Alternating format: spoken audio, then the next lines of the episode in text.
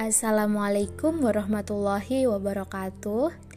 Halo teman-teman, kembali lagi di podcast saya Mahfudatun Nadhiroh dengan NPM 18862060023. Kali ini saya ingin membagikan podcast tentang dialog naskah drama untuk memenuhi tugas mata kuliah Seni Musik dan Drama yang diampu oleh Ibu Irma Arifah MPD.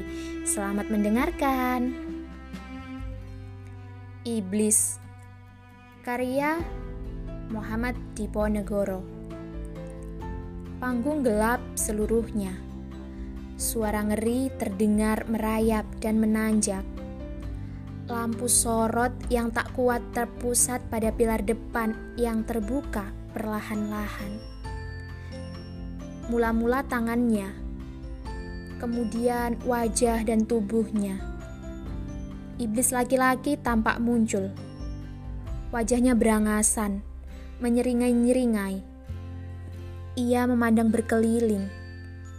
Tiba-tiba, dari kegelapan yang tidak diketahui arahnya terdengar suara Ibrahim. Ibrahim sendiri di luar petas tidak kelihatan. Ibrahim membentak, "Siapa kau?" Iblis laki-laki menjawab, "Apa perlunya kau tanya? Jangan tanya pula perluku di sini." "Ada yang ingin kau sampaikan padaku?" "Kau tak mau mendengarnya."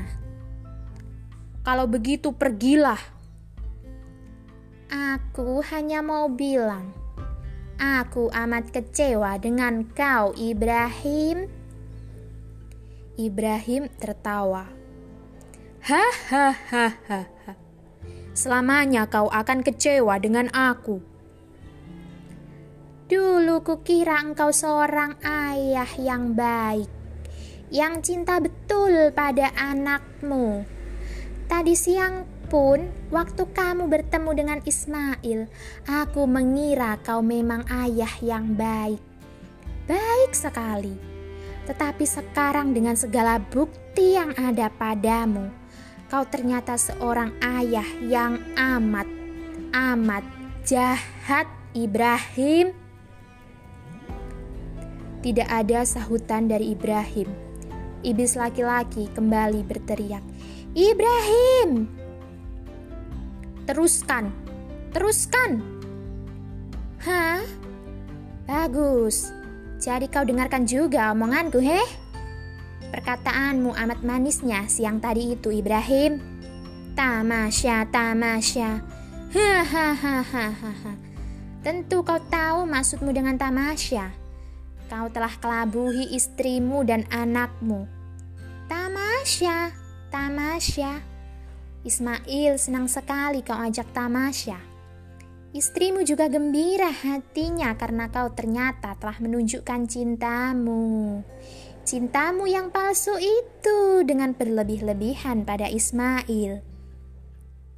Hajar jadi terlupa bahwa Ishaq sudah lahir dan dia percaya kau akan ajak Ismail bertamasya. Ismail pun tidak tahu sama sekali sebenarnya dia akan kau sembelih di puncak gunung. Istrimu tidak tahu anak kesayangannya akan kau habisi nyawanya. Itulah jahatnya kau. Jahatnya kau sebagai seorang ayah dan seorang suami. Tak ada yang lebih gila dari seorang ayah yang menyembelih anaknya sendiri.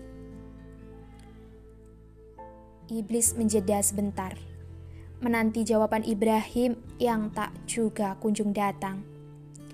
"Coba tanya hatimu sendiri, Ibrahim. Hati seorang ayah dari anak yang gagah dan cerdas. Tegakah kau melakukan perbuatan yang keji itu? Tegakah?" bentak iblis laki-laki. "Aku heran kau bisa mengatakan akan sesuatu yang benar." "Kenapa tidak? Biasanya omonganmu dusta melulu." "Jadi bagaimana?"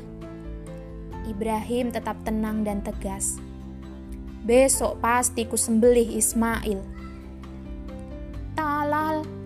hanya menutup malu saja.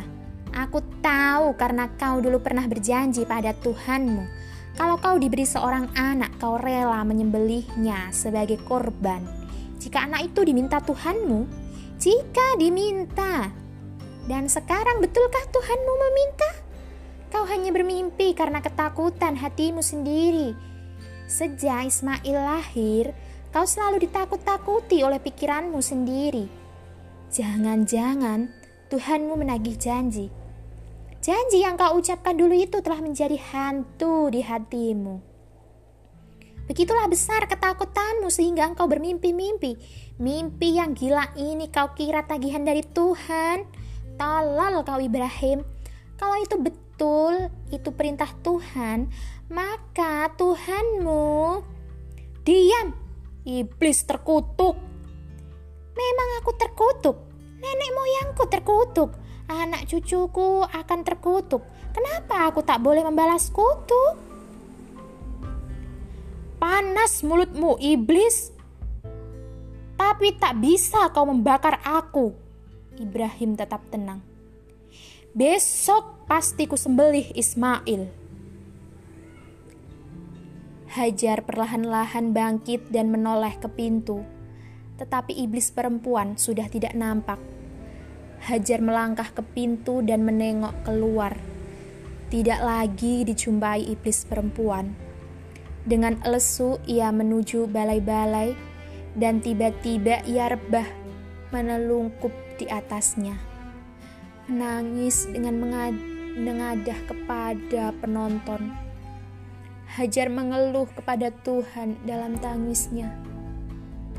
Ya Allah, sekarang aku tahu benar kau telah memerintahkan Ibrahim untuk mengorbankan Ismail.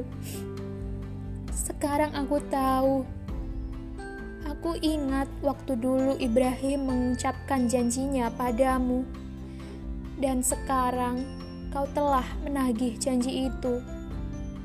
Kau minta kembali Ismail dari tangan Ibrahim, dari ujung pedang ayahnya sendiri dan hatiku.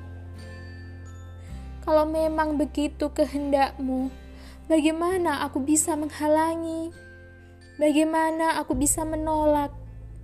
Ismail dulu kau berikan karena kemurahanmu, dan entah karena apa dia sekarang kau minta kembali. Hajar berubah menjadi histeris. Tuhan, Tuhan, biarkanlah aku menangis. Biarkan aku menangisi perpisahanku dengan anakku Ismail. Tuhan, aku akan lega asal saja Ismail akan pulang ke tanganmu. Tapi biarlah aku menangis. Biarkanlah aku menangis. Biar bagaimanapun aku adalah ibunya juga. Aku ini ibunya. Aku ini ibunya. Hajar menelungkup lagi dan menangis sambil memanggil-manggil nama Ismail. Karena lama kelelahan dan kelatihan, tangisnya mereda dan menjadi Ishaq yang membuat tubuhnya tersenggal-senggal mengikuti isakannya. Selesai. Dan demikian tadi sepenggal kisah drama atau dialog drama dari cerita Iblis yang dikarang oleh Muhammad Diponegoro. Ada kurang lebihnya dari saya, mohon maaf. Kita pisah dulu, jumpa lagi di podcast berikutnya. Bye-bye. Wassalamualaikum warahmatullahi wabarakatuh.